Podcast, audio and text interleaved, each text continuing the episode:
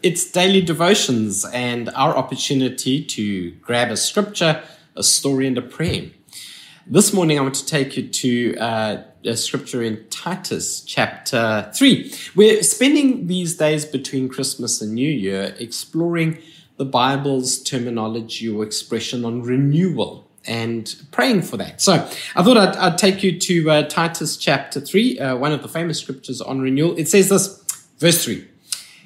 At one time, we too were foolish. We were disobedient, deceived, and enslaved by all kinds of passions and pleasures. We lived in malice and envy, being hated and hating one another. Uh, but when the kindness and love of God our Savior appeared, He saved us, not because of righteous things we had done, but because of His mercy. He saved us through the washing of rebirth and renewal by the Holy Spirit whom he poured out on us generously through uh, through Jesus Christ our Savior, so that having been justified by his grace, we might become heirs, having the hope of an eternal life. This passage of scripture is so full of what we were and what we've received and what we've become or becoming. It's all quite jam packed in there. And I want to take a moment this morning to express to you, to share with you three steps of renewal uh, that are so incredibly powerful. Some years ago, quite a few years ago, I'd stopped over an antique like store, used and reused store. I was quite keen on, and, and still have uh, uh, at home, uh, a, a, a wood stove, but you know those little ones that act part as a as a heater in your home and part as a stove and part as a fire. It's got all kinds of cast metal bits and pieces, wrought iron to it.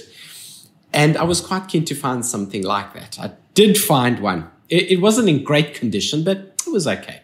Uh, I, I, I, bought it and then discovered by Googling it had a part or two missing. I asked around, was pointed in the right direction. Eventually, I was told of somebody who, who knew how to repair these. Actually, they they, they parked their vehicle out um, near Builders Warehouse uh, here, and, and and so I spoke to them, and they said, "Well, yes, no, they they there's certain parts, and they always go missing. So he'll either find uh, one or he'll make one for me. And we got the parts and we cleaned it all up and I had it all sandblasted and restored. And then uh, the uh, task of finding an appropriate spot to set it up in my home. And I had it set up. It had to be positioned a certain way and it had to have the right, the right place.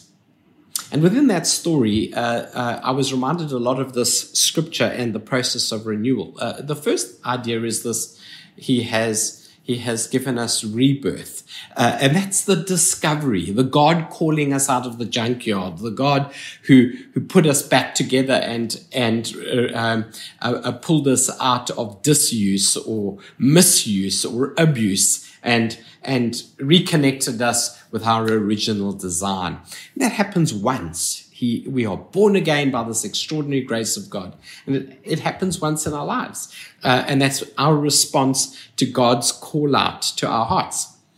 And then the second idea is this missing pieces part of my story, the parts that were missing that somebody had. Some, some preacher preached the thing, some book I read, some song I heard added a part that was missing, that had been broken or destroyed or lost, that I lost or I broke or I destroyed in the process of hating or being hated, in the process of pursuing my own passions and pleasures, in the process of, of uh, um, deceit. I'm just requoting verse 3 deceit or disobedience.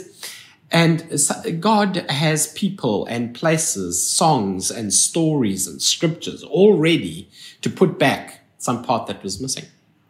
And so there's the discovery, the calling it out of the junkyard, and then there's the sort of repair, the, the parts that were missing that get put back together.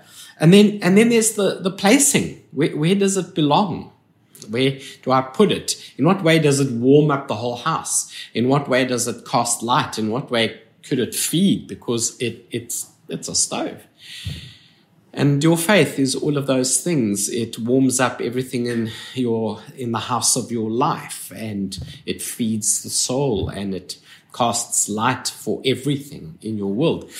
And those three distinct categories are what renewal is. The one is the calling you out of the junkyard, which is that life of pursuing passions and pleasures. And then the, the second is the putting back of pieces and parts, the re- recreating, renewing of those things. And then the third is placement, placing this newfound faith and this newfound sense of God's purpose somewhere in prominence in our lives. And, and my prayer for 2022, uh, the, the team have started the, the, the preparations for that here, is that all of those things will happen this year. That for some uh, will be will be called out of the, the junkyard of passions and pleasures and and deceive, deceits and disobediences.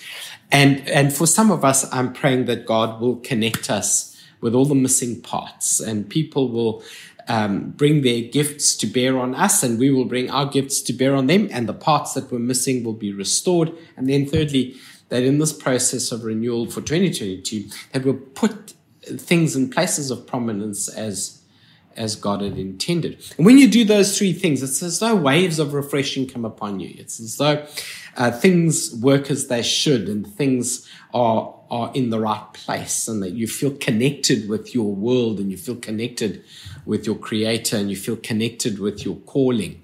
And when all of those things line together, there's a freedom and a flow and a joy. And, and that's what Titus is expressing that we become heirs full of hope, not only for now, but a hope that extends for an eternal life also. So with that in mind, let's pray a prayer and we'll pick this up again tomorrow and do our final conversation on renewal. And then Vince, on Friday, which will be New Year's Eve, I'll be uh, here at 11:30 p.m. You can log on uh, 20 minutes, 10 minutes before, and let's um, let's celebrate into the new year. So, Father, we thank you so much for your word. It renews us, it restores us. Thank you for the washing and the renewing and the rebirthing. Thank you for the work of the Holy Spirit that is building and connecting what's missing and placing things in the right places.